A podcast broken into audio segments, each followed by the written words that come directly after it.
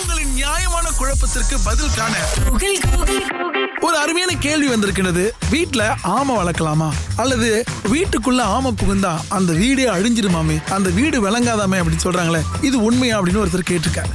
இதற்கு பின்னால ஒரு தத்துவம் இருக்கின்றது. இது வெறுமனே உயிரோடு இருக்கக்கூடிய ஆமைகள் பற்றியது அல்ல மனிதர்களிடம் இருக்கக்கூடிய முயலாமை இயலாமை கல்லாமை இப்படி எது எதெல்லாம் முடியாது முடியாதுன்னு சொல்றாங்களோ அந்த ஆமைகளை பற்றி சொன்னதுதான் இந்த ஆமை. அங்க உயிரோடு இருக்கக்கூடிய ஆமை வீட்டுக்குள்ள வந்தா உங்களுக்கு பாதிப்பான்னு கேட்டா ஒன்னும் பாதிப்புலாம் கிடையாது. அதை எடுத்து வெளியிட்டுருங்க பாவம் பிராணியான பிராணி அது. அது கடிக்கவும் கடிக்காது. அது அமுக்குன்னா அப்படியே உள்ளுக்கு போயிடும் ஓட்டு உள்ள. அதுக்கு பிறகு தூக்கிட்டு போய் போடலாம் அல்லது வளர்க்கறதுனால வளர்த்துக்கலாம். இந்த வீட்டுக்குள்ள ஆமை நுழையக்கூடாது அப்படின்னு சொன்னாங்கன்னா யாரால முடியாது முடியாதுன்னு சொல்றாங்களோ? எந்த வீட்டுல ஐயோ கஷ்டம் கஷ்டம் கஷ்டம்ன்றாங்களோ எந்த வீட்டுல பொறாமை அதிகமா படுறாங்களோ? எந்த வீட்டுல படிக்காம கல்லாம இருக்குதோ? இந்த மாதிரியான விஷயங்கள்லாம் எந்த வீட்டுல இருக்கோ அந்த வீடு மிகப்பெரிய அளவுல விருத்தி அடைய முடியாது என்று சொல்வதற்கு தான் அவங்க என்ன சொன்னாங்கன்னா ஆமை புகுந்த வீடும் அமீனா புகுந்த வீடும். இது வந்து உருப்படாது. அமீனானா அப்படின்னா என்ன? கோர்ட்ல இருந்து உங்க வீட்டை வந்து ஜப்தி செய்யுது ஜப்தி செய்யறதுன்னா உங்க வீடை வந்து நாங்க லேலம் பண்ண போறோம் அப்படின்னு. இந்த மாதிரி சூழ்நிலை சூழ்நிலை வந்த பிறகு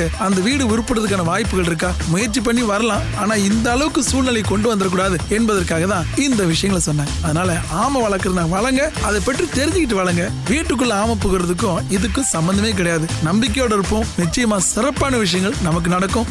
ஆமை நம்முடைய வாழ்க்கையை தீர்மானிப்பது கிடையாது. நம்முடைய முயலாமை இயலாமை தான் தீர்மானிக்கும்.